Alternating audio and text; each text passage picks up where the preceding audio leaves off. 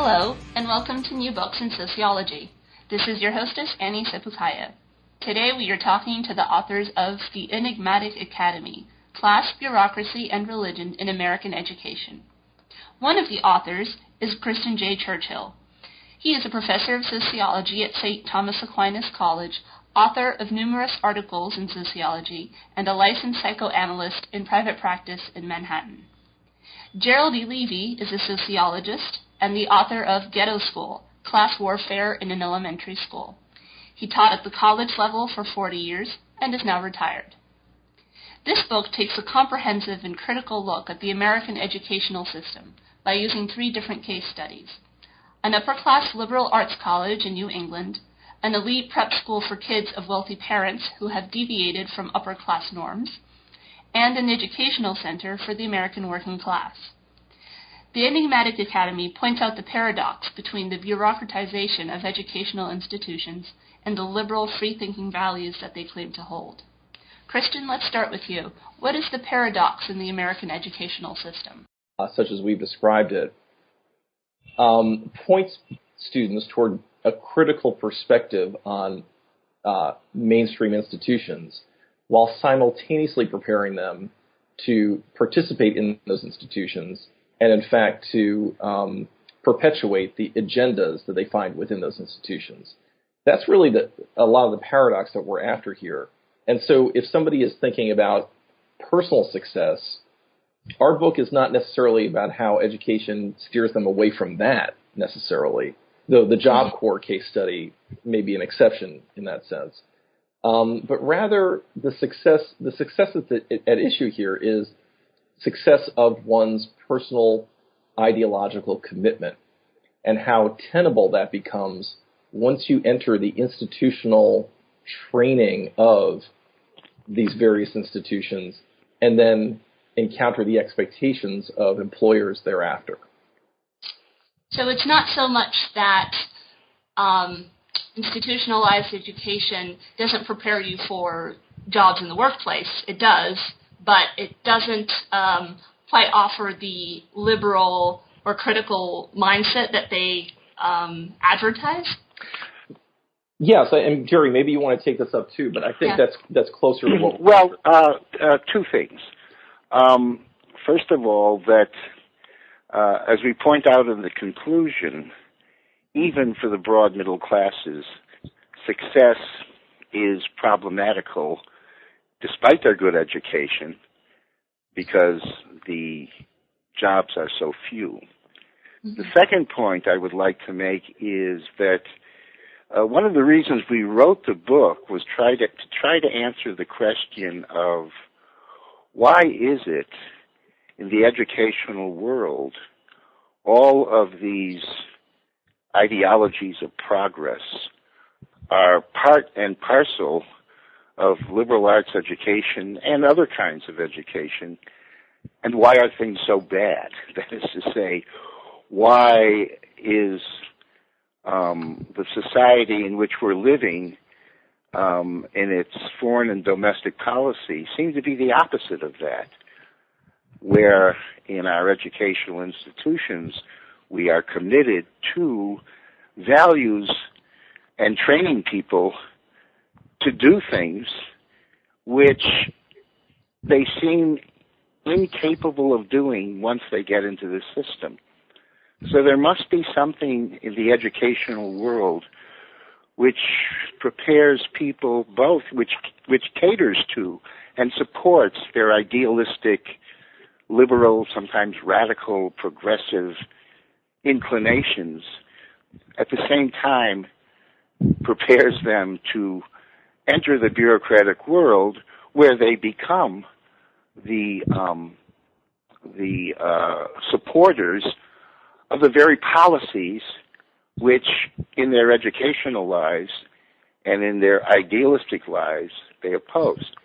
That presented a problem to us, which we wanted to solve by actually describing in a number of ways what educational institutions actually do. Right. So you guys did um, a case studies with three separate schools. And could you describe, um, you know, these three schools and the differences between them? Because you looked at, at different kinds of schools, different ages as well. Yeah, they are um, they are rather distinct, and uh, which is what attracted to us to them as case studies. Um, Jerry, would you like to answer this, or would you like to, me to field it? Oh, I think you can take a crack at that, CJ. Okay. um, sure. Yeah, and uh, feel free to cut in as I as I answer the question. Um, so there are three case studies in the book. In brief, one is a um, uh, an alternative uh, liberal arts college, very small liberal arts college in the Northeast. The second school is um, the second school, which we call Mountain View School, is a very small boarding school for uh, more or less upper class boys who've been um, expelled from prestigious prep schools, often boarding schools. And then the third case study is the United States Job Corps Center, which provides um, job training to youth who uh, are from either rural or inner city areas and um, haven't often haven't completed high school, um, may have some ambitions for college, and uh, but really are being channeled toward um, trade union jobs. At least that's the history of the Job Corps. Mm-hmm. Uh, now, what actually brought us to write about each of these places is a little bit, um, well, it's very specific. In other words, the the first college we both had, uh, the first school, uh, Ploufort College, we have very uh, deep ties to each of us, and have experienced it um, from the positions of um, student and professor. Uh, and uh, in fact, that's how we got to know each other in the first place. And we figured that uh, when we first started working on this book, that it was a, Ploufort was a really nice example of how uh, education for the new middle classes, that is the the staff, the people who will become the staff of bureaucracies and corporations, and um, uh, the arts and the military, uh, as distinct from the old middle class of more independent professionals, that Ploufort was a good case study of how people get prepared for these new middle class professions while at the same time being rigorously prepared in the curriculum of the school to critique those things. Um, and uh, we had an immense amount of data at our uh, research at our fingertips from all of our experience. And uh, after writing up that first case study and publishing it as an article, um, we realized that we had the beginnings of a, of a book on our hands. But the problem, of course, was how do you get that depth of ethnographic material for representative case studies of lower and, and upper class education? In, or, in other words, to fill in the three levels that we were after. Right. And so, um, as these things happen to ethnographers, um, by chance, I was hired to be a housemaster and an English teacher at Mountain View School. And uh, it quickly became apparent to me that uh, to both Jerry and me, because we were meeting, visiting all while I was working at this school for two years, that um, it was a it was a good uh, bookend to Ploufort in that the kids who were brought to Mountain View are effectively were the school is trying to rescue them from um, having fallen out of grace with the upper class in a number of ways, and give them a way to return to that class, um, albeit through an alternative route and maybe with an alternative future ahead of them within that upper class milieu. And then, uh, so both of these first two case studies, Ploufort and Mountain View, um, came to us by way of lived experience converted into research. The third case study, the Job Corps, we had to go after um, in more uh, in a sort of more constructed, organized way. And in a nutshell, it took us about a year and a half of contacting people at the Department of Labor to finally be allowed to spend a year doing field work at this Job Corps Center, um, which we um, approached as more typical um, participant observers of coming from the outside, entering the inside of the culture, and then spending lots and lots of time just in living through the experience of the campus of the Job Corps Center, talking to people, eating with them, interviewing them, attending events with them, all that kind of stuff. And uh, that then became our third case study. And so each of these case studies has a different origin, um, but um, they all fit into this this project of describing uh, the pursuit of what we call secular redemption um, in each of these uh, social class levels, um, schools that service each of these social class levels. Yeah, you do mention um, that term secular redemption quite often in the book. Um, what exactly do you mean by that?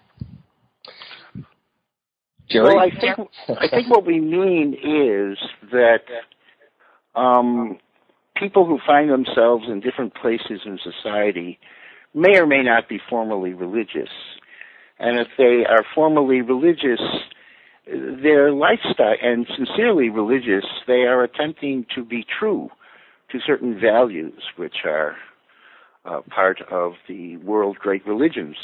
Uh, but people who um, uh, people who are formally religious may have values of a secular nature that are just as important as their religious values. For example, um, and, and may need to feel redeemed from a world which has um, uh, been problematic or disfavored them. So, for example, the young people in the Job Corps, for them, the training that will lead them to a job uh, redeems them from perhaps the sin of lower class life. Um, the the the middle class um, students at Ploufort often come from backgrounds where they are um, uh, alienated from society, and the curricula which they study at the society, everything from feminism to multiculturalism to um, uh, sometimes uh, radical political ideologies. It can be as varied as the curriculum. Their attachment to those ideologies which are driving the curriculum um, and their attachment to the process, the community life in Ploufort, which um, promises them uh, that that th- this will be an important um, uh, uh, event in your life, not just in, in terms of the, result, but in terms of the process, living in the community, participating in the do- democracy of the community, having a close relationship with a mentor, all of that points towards uh, a redemption from problematics in their life which they may attach to um, their education, although they may not call it secular redemption. You see what I mean? They all, Yes. they almost never do call it that. they they would they they would they would withdraw from the label, I think. But but it is it's our contention, as Jerry is is is really um, clearly describing to to try to explain how it is in fact a quest for redemption. Interesting. So, in a way, education, or what most people look for in terms of, um, especially with college and with liberal arts, is this kind of, um, well, I guess there's this image of when you go off to college, you're going to somehow change the world, or there's this, well, illusion. I think you even call it an illusion of um, making the world better. But you Yes. say that um, all three of these schools actually end up perpetuating the status quo. How does that happen? Uh, Jerry? Well, um, it, it happens because um, it happens differently for people from different social classes.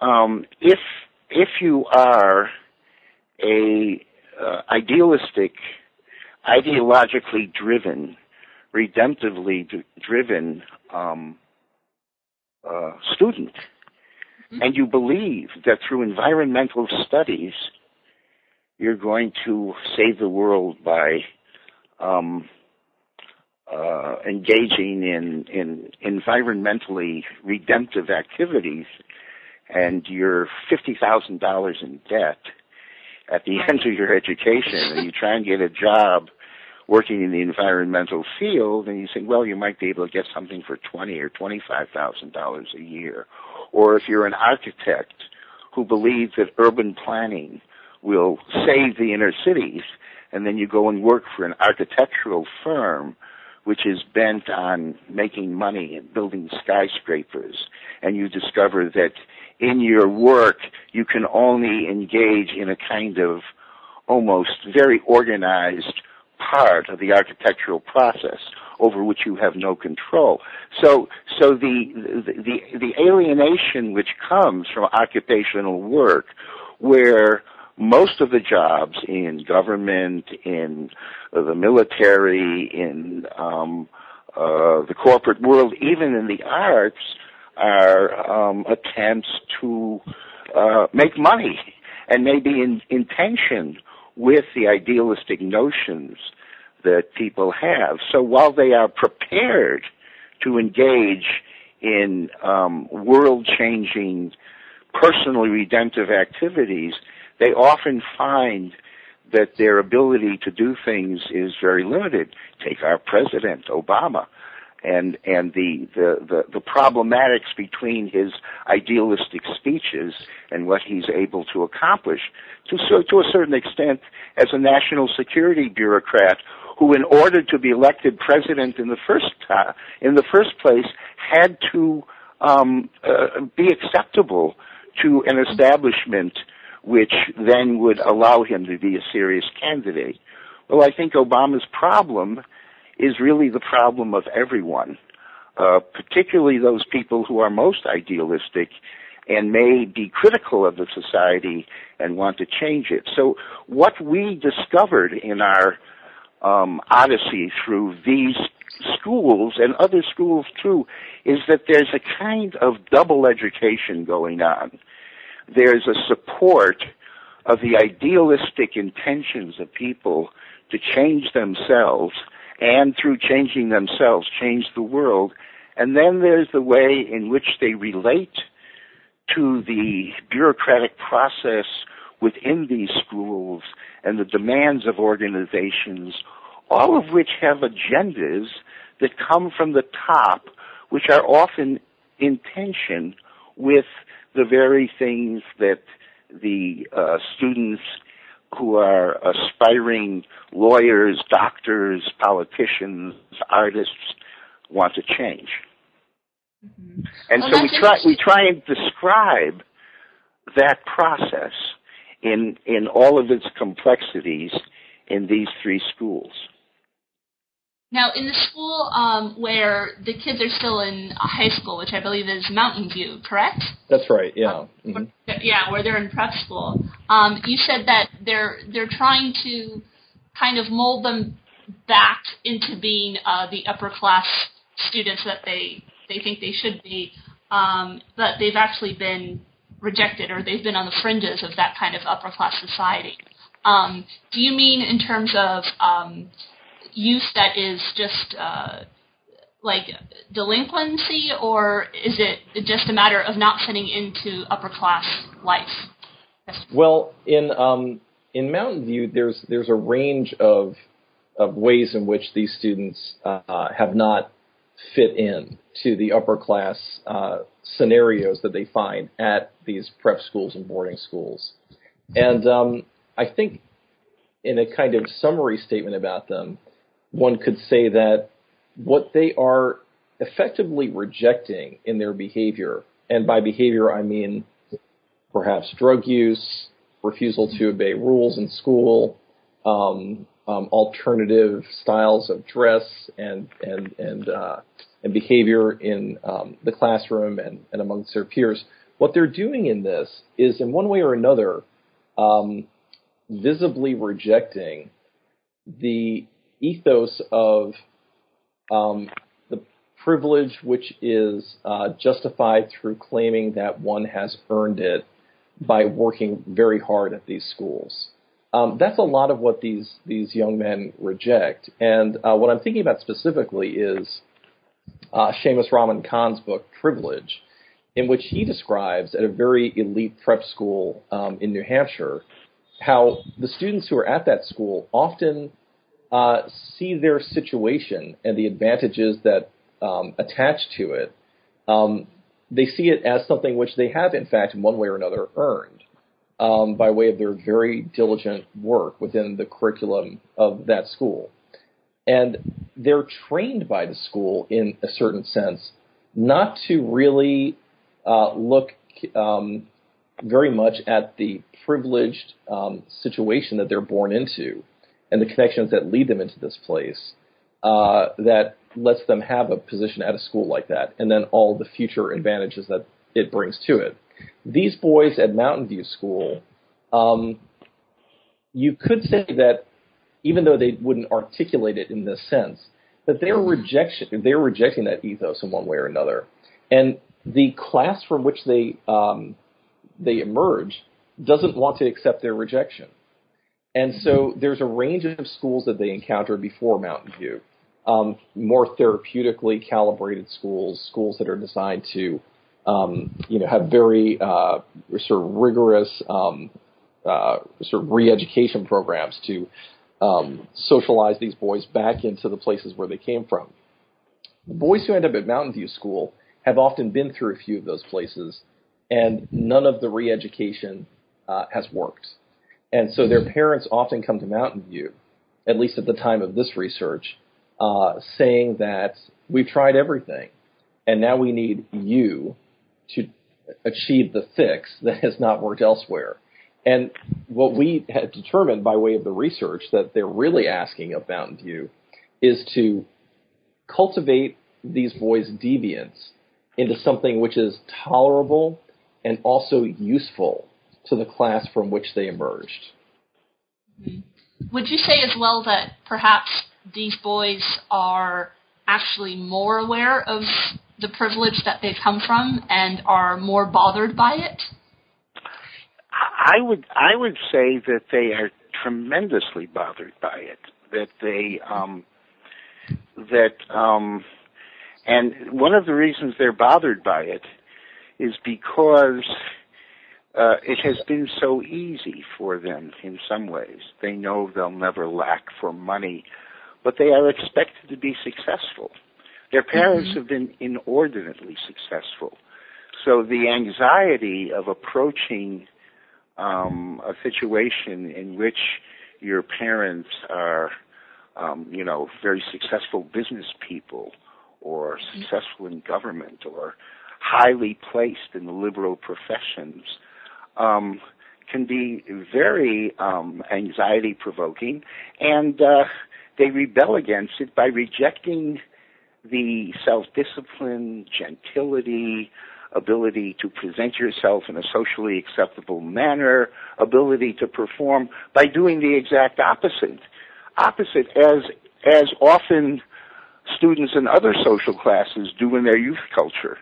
That is to say, they they cultivate styles of activity which are exactly opposite of what is expected as a successful adult.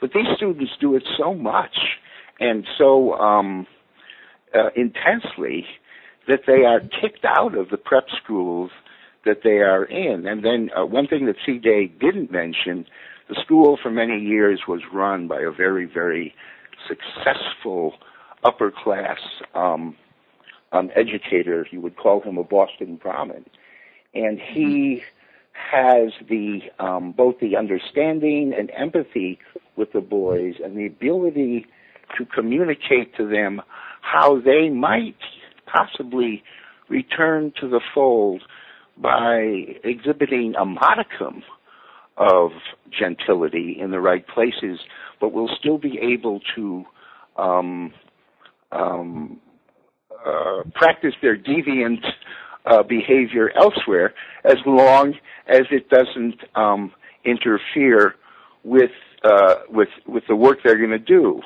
Um, so that so that the the the educational process of return is very complex. Um, see what I mean?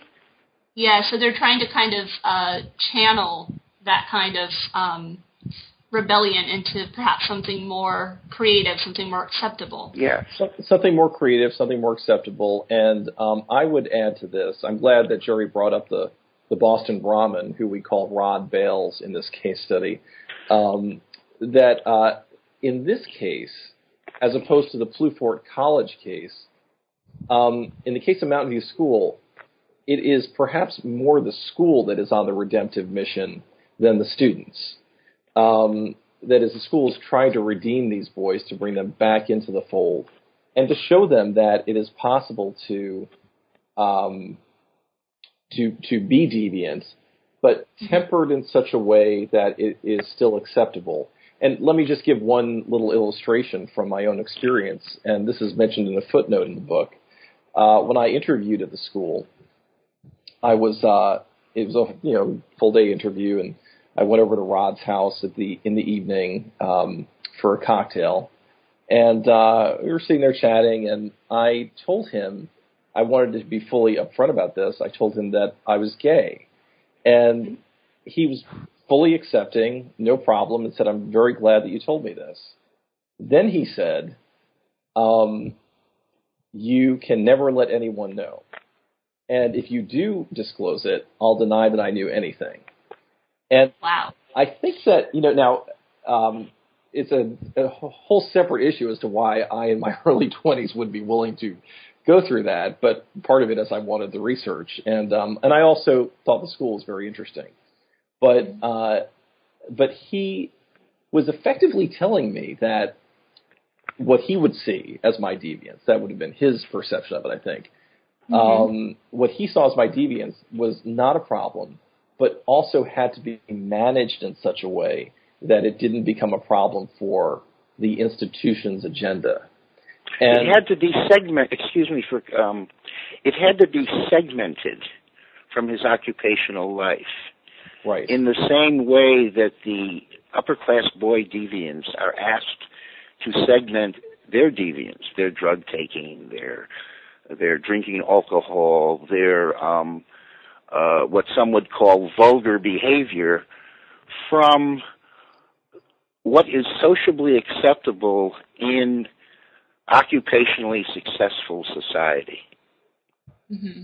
So, in a sense, as a staff member, he was he was asked to do what it's uh, what we all have to do in a way to segment our deviant and perhaps more idealistic lives from life in the bureaucracy, which controls to a certain extent uh, the vast majority of the work that takes place in this society. Right. So it's it's kind of like you're allowed to have these things that are considered to be unacceptable, but uh, but you're not allowed to talk about them. Or, yeah. Or, when, when when I was a psychodrama intern uh, at St. Elizabeth Hospital um, many many years ago, um, uh, the Cuban Missile Crisis was happening. I happened to be a uh, student activist at the time, and uh, I was resolved to, uh, uh, for a variety of reasons, demonstrate um, at the White House uh, over the Cuban Missile Crisis. This was in 1963. My supervisor found out about it, and he said, "Well, you know, uh, you're a government employee." I'm not going to criticize you for having your radical values, but if you make them public, you'll be fired. Mm-hmm. So it's really the same. It's it's it's it's a very graphic way in which all of us, to a certain extent, have to make certain compromises in our deepest values, and and we're not asked. They don't say, "Well, you you can you can have any politics you want, just don't let it." Um, enter into your public life in the occupational bureaucratic world. Yeah. And all of us are taught how to make those distinctions. The problem with these upper class boys is that they refuse to do that on principle. And mm-hmm. so the so the task of the school was to find a person who identified with them enough and understood them well enough to guide them back and convince them that, well, it might not be such a bad idea for you to uh, go back to prep school or go to some mm-hmm. college. Right. That's that's quite an interesting um, thing that the bureaucracy asks for, though, because it's kind of the culmination of um, the industrial age of where you know the your personal life and your work life are completely separate, as almost as if you were two separate yeah. people. And that's one of the classic assumptions of one of the great sociologists who influenced our work, Max mm-hmm. Weber, in his classic essay on bureaucracy, makes that point again that bureaucracy is the separation of one's personal life from one's occupational life so and so that the bureaucracy can actually um, create and sustain a predictable uh, predictable predictable policy in which um, bureaucrats can be counted upon to uh, fulfill the agenda of the people who control the bureaucracy. Right, and the and these schools, these schools are effectively training grounds for how to achieve the split, how to uh, uh, how to manage that split within the self that, as Jerry saying, Weber describes, and um, and and part of how they do it, I think, is you know one could refer to Weber's other great essay, uh, "Religious Rejections of the World and Their Directions," by in in that um, these schools train these students to cultivate their what we call secularly religious rejections of the world and maintain them with great vigor um, and uh, and have them be a source of on, an ongoing sense of redemption, even as uh, these students go on to accommodate themselves to the agendas of bureaucracies with which they are quite opposed um, at some internal ideological level. So in a way, it kind of teaches them just how to survive in, in a world of bureaucracy, basically. Yeah, you yes, and and I think I think we could further state that that is a way then in which, if you accept the assumption which the mainstream press is talking about all the time that mm-hmm. the vast majority of money resources is going to the top and mm-hmm. has been consistently since uh, at least uh, the late 70s, probably earlier, that then bureaucracy becomes not only a way of controlling individuals, but controlling individuals in such a way, and we say this in our conclusion, that it is, it is the middle classes in their, in their positions as managers, professional bureaucrats, uh, at all levels of the bureaucracy, some well paid, some not so well paid, which support a process which eventually uh, supports the dominance of the upper classes. So if if you were to ask today, well, which somebody which, which everybody is agreeing upon now, no matter what your ideological position, that the vast amount of wealth seems to be concentrated at the top. How is this achieved organizationally? And what role does education at all levels play in this? Mm-hmm. Yes, and I, I just that, that, that, that's the larger question that we attempt to address in our study. It's not just that people are trapped in their positions and have to segment their occupation lives from their personal lives. It's that the process through which this done this is done um, seems a larger process in which um, the upper classes sustain their wealth and power, mm-hmm. and the middle classes, by and large, assist right. the upper classes in doing this through their occupational roles, and their roles as bureaucrats and the lower classes, who we haven't discussed very much yet, how do they come to accept their role? And we try and um, at least raise those issues in our last essay. Yeah, but I would like to, before we get on to that last essay, I'd like to just say something about what you've been describing, Jerry, because I think this is a really vital um, element in the book as a whole that is how the middle classes are made use of by the upper classes and the larger power structure.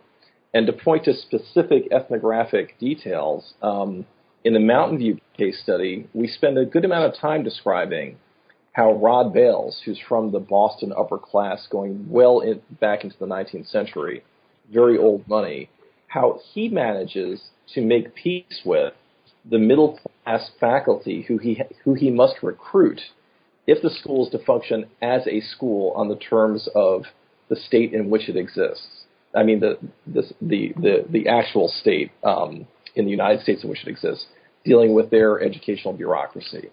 Um, he needs these middle class people to join in his project, and so he, they are tolerated and made use of while also being kept at a certain kind of distance. Now, that's Mountain View.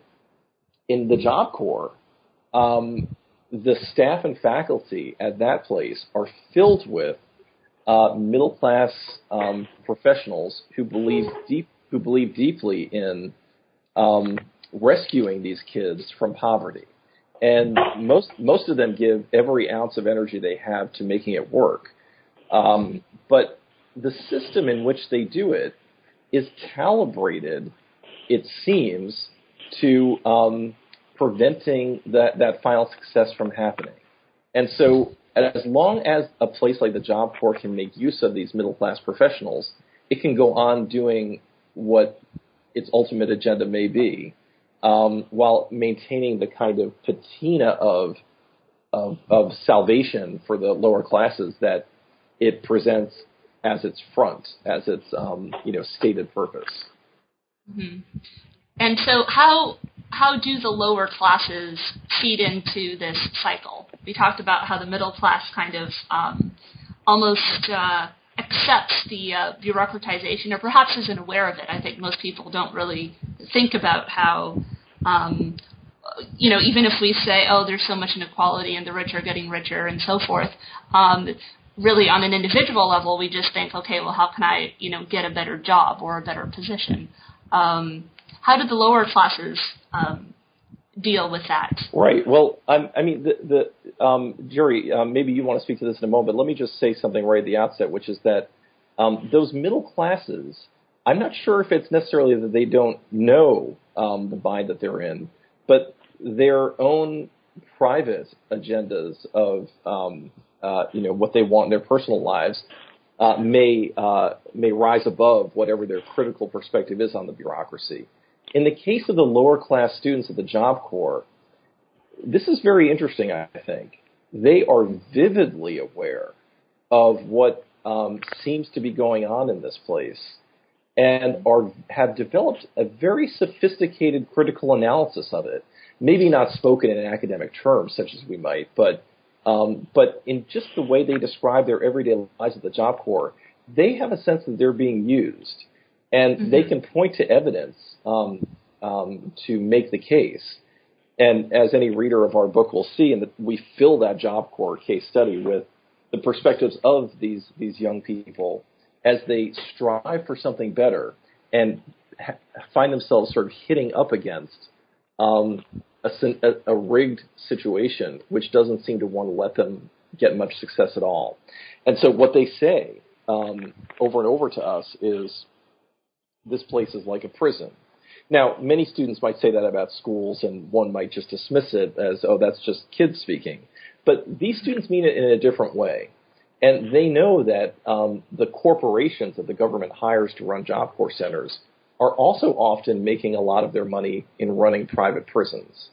And the way in which the Job Corps, as we encountered it, was organized um, resembled nothing other than um, a prison in many ways, uh, lacking all of the um, more comfortable qualities that Mountain View and uh, College have within their confines. Um, even, all the while, if you look at it at, on the basis of per capita spending, the government is spending, according to one study that we found in the research, um, spending the equivalent per kid at the Job Corps of what it would cost to send somebody to Harvard for a year. Mm-hmm. And furthermore, um, uh, even um, uh, the vast majority of people who go to the Job Corps come from poverty cultures where there's uh, uh, the schools um, to a great extent have been abandoned the infrastructure is broken down. There's a lot of poverty. There's a lot of drugs. There's a lot of violence. This has been described over and over again, uh, ethnographically and otherwise, and by journalists. Um, they come to the Job Corps recruited by people who are promising them that, oh, it's going to be like a college. And when they get there, um, in innumerable ways, they discover that it's very much like the um, the milieux in which they've learned to survive in. Uh, a certain amount of the um, students actually feel it's better and and identify with the program, uh, but but many don't. But here's here's the rub: to the extent that the program is successful, these people are being trained mostly for jobs in the service sector that are minimum wage or a little better, and if you count up what they're going to make, uh, it's often at the poverty level or just a little better. So the promise of a job is not a job that's going to pay them a kind of middle class wage where they can afford maybe an apartment or um, the the the version of the American dream, which is different from all other social classes. They are being trained for jobs that are slightly better than unemployment, and many of these people um, actually prefer going into um, uh, less uh, less legal occupations because they can make more money and actually have more status doing things which are illegal. And and so these students are asked to give up um, their lower class youth culture so that they might um, learn to um, be, uh, you know, Americans, middle class citizens, and they discover the hypocrisy in that, and so many return to the streets from which they've come, the gangs from which they've come. Many of them end up in prison. Some of them end up in mental hospitals.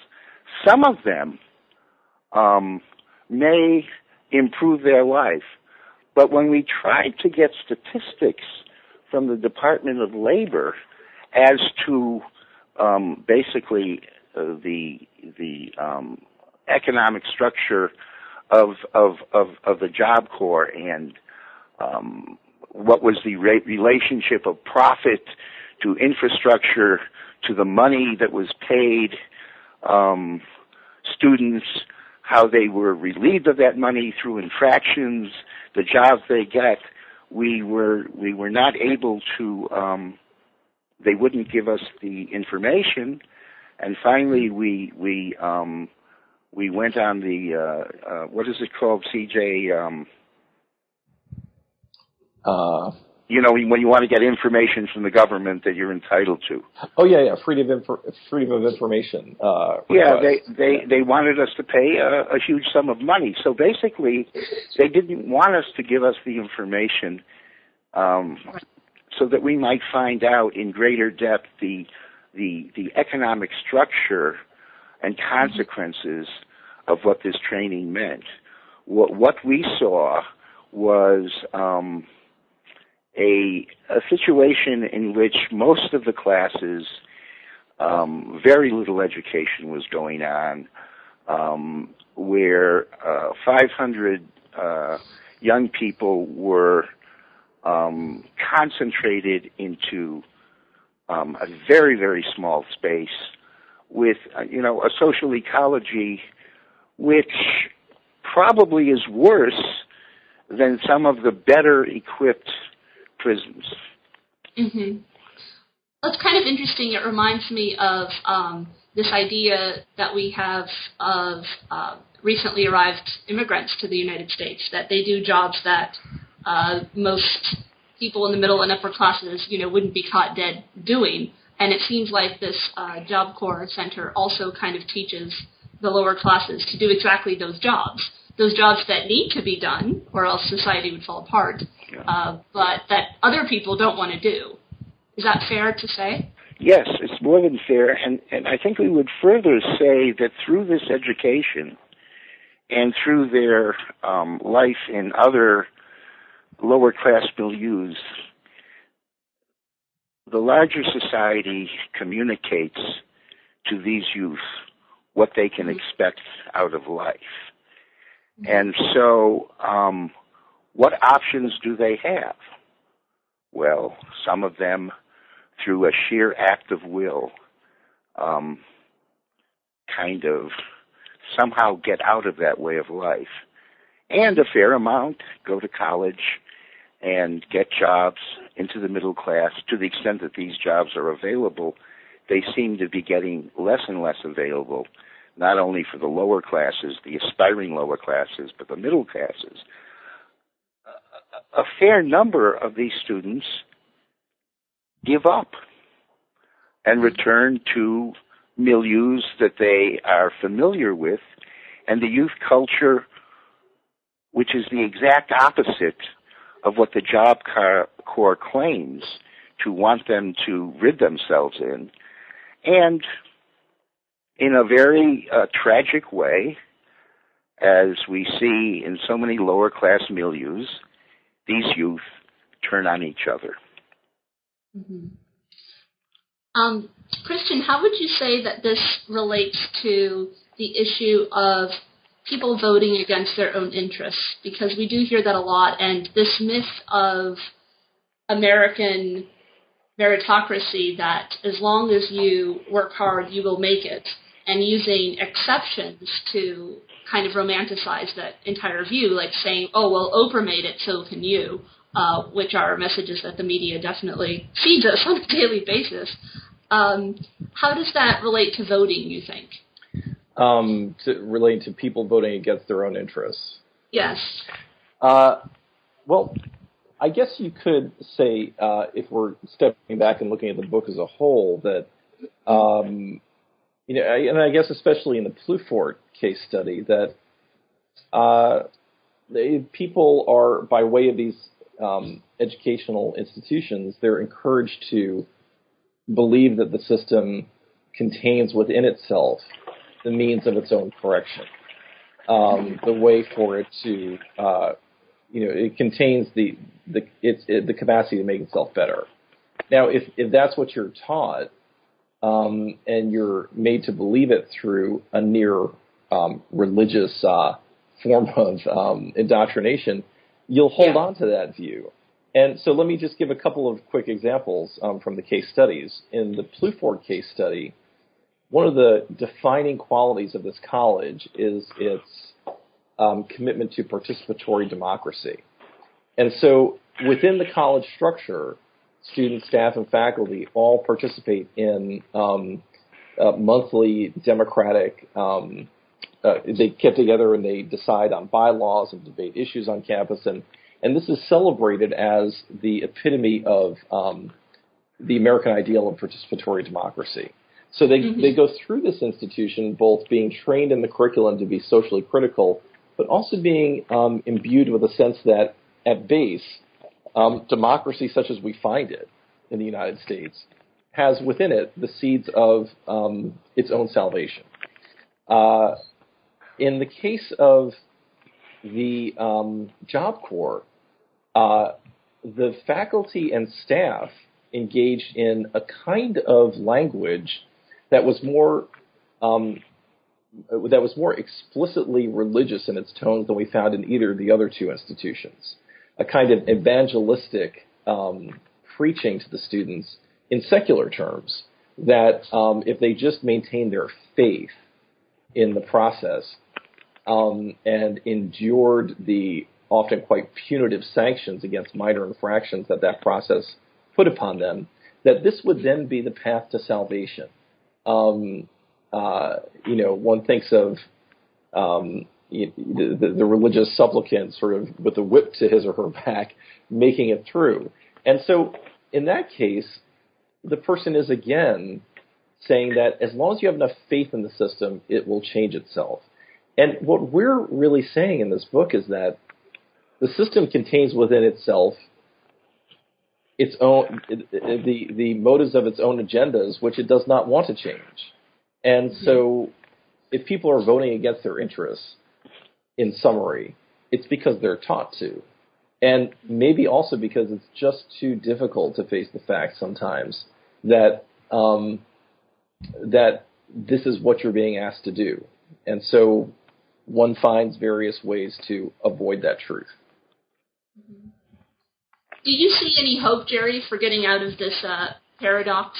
Yes. Um, if you read the um, quote by Hannah Arendt, um, which we quote two of her pithy paragraphs from the preface to The Origins of Totalitarianism, we say, in a sense, if I can paraphrase what she's saying, mm-hmm. that gloom and doom and illusory optimism are both ways to avoid responsibility.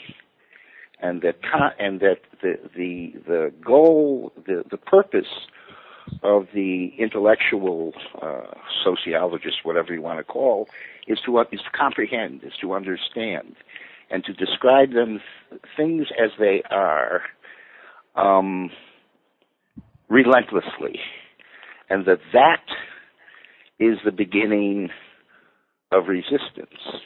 Um, the other thing I think we say in the book is that um, in these fine um, uh, uh, liberal arts schools where progressive ideologies of all sorts are supported, um, while um, students are being trained both to support their ideologies and enter the system they have the existential choice of not entering the system. They have the existential choice of trying to be true to their ideals, whatever they may be.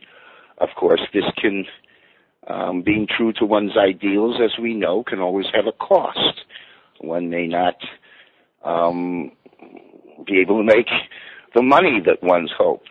You know, there, there's all sorts of sacrifices that people have to make if they're going to change the world. But I think ultimately, so so that first of all, people at all levels have an existential choice, no matter what the options seem to be, and that and that secondly, um, that oh, I think I lost my train of thought.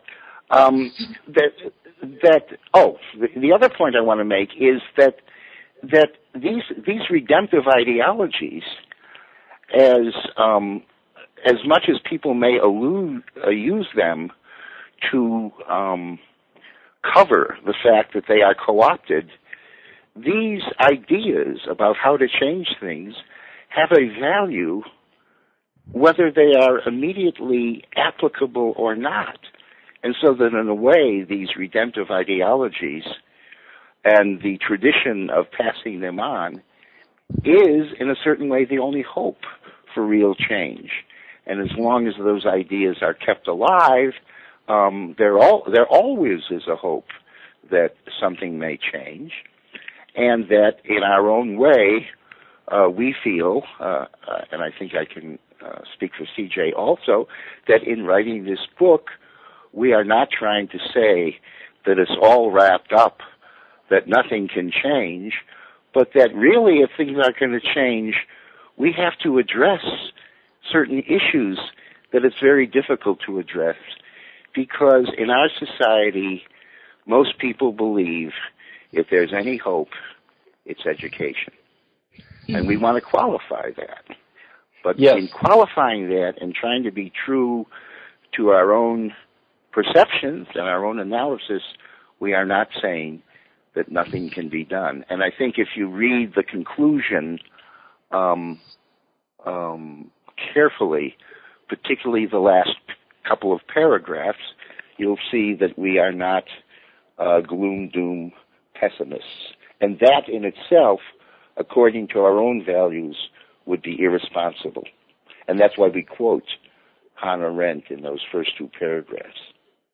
Yeah, I, you know, I, I, I want to second everything that Jerry just said, and and um, you said it so well, Jerry, that I can't add much to it except just a, just a couple of things. One is to reiterate, um, we believe very much in this idea that Arendt puts forward that, as Jerry said, gloom and doom and reckless optimism are two sides of the same problem, and that one has to be honest and, as she says, comprehend really what's going on as free of illusion as possible. And so, as as Jerry also said, the ideologies, the educational ideologies, and other ideologies in these institutions have much value in them. And this is part of why we selected the word enigmatic in the title of the book, because the very thing that causes the problem can also be the source of its solution.